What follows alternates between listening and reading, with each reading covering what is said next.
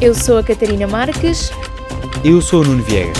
Estás a ouvir Injeção para 12 de maio de 2018.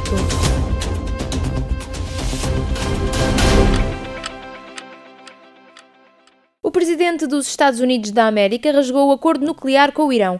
Afirma que as negociações podem voltar para cima da mesa, mas não é favorável para os iranianos. Diz o presidente norte-americano que é preciso arranjar soluções para a ameaça nuclear do Irão. Há que fazer um novo acordo que tenha em conta o que Donald Trump considera ser o comportamento desviante do Irão no Médio Oriente. Donald Trump promete aplicar sanções pesadas aos iranianos ou a qualquer país que alimenta a atividade nuclear no Irão. Relembre-se que os Estados Unidos e o Irão cortaram relações diplomáticas há quase 40 anos. Israel acusa o Irão de disparar mísseis sobre os Montes Golã. Em resposta, bombardeou forças iranianas. Os Montes Golã são um território sírio ocupado por Israel há mais de 50 anos.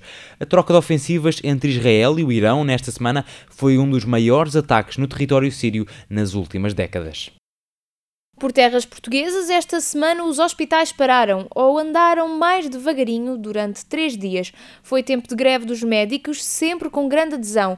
O último dia foi o mais forte, os sindicatos falam em mais de 85% de grevistas por todo o país. Os médicos reclamam a degradação do Serviço Nacional de Saúde e os gastos do Estado com empresas de trabalho temporário. Na prática, tinham vários pedidos claros. Desde logo, menos horas de trabalho de urgência e menos utentes por médico de família. Depois, o descongelamento das carreiras, a criação de um estatuto profissional de desgaste rápido, significa que podem pedir a reforma mais cedo, e novas leis que garantam o equilíbrio entre o número de alunos e de vagas para as especializações nos cursos de medicina.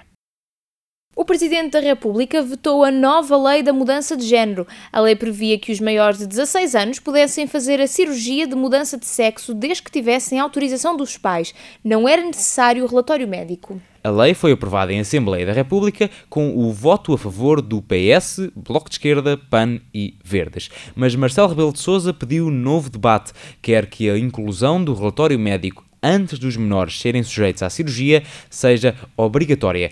Fica de novo aberto o destino da legislação. Está quase fechado o Campeonato Nacional de Futebol, a Liga NOS. O Futebol Clube do Porto é campeão. Benfica e Sporting estão empatados no segundo lugar. Se ganharem os dois no último jogo da época, é o Benfica que cai para terceiro e perde o acesso à Liga dos Campeões na próxima temporada. A única prova portuguesa do circuito ATP, a prova de elite no ténis, teve finalmente um vencedor português.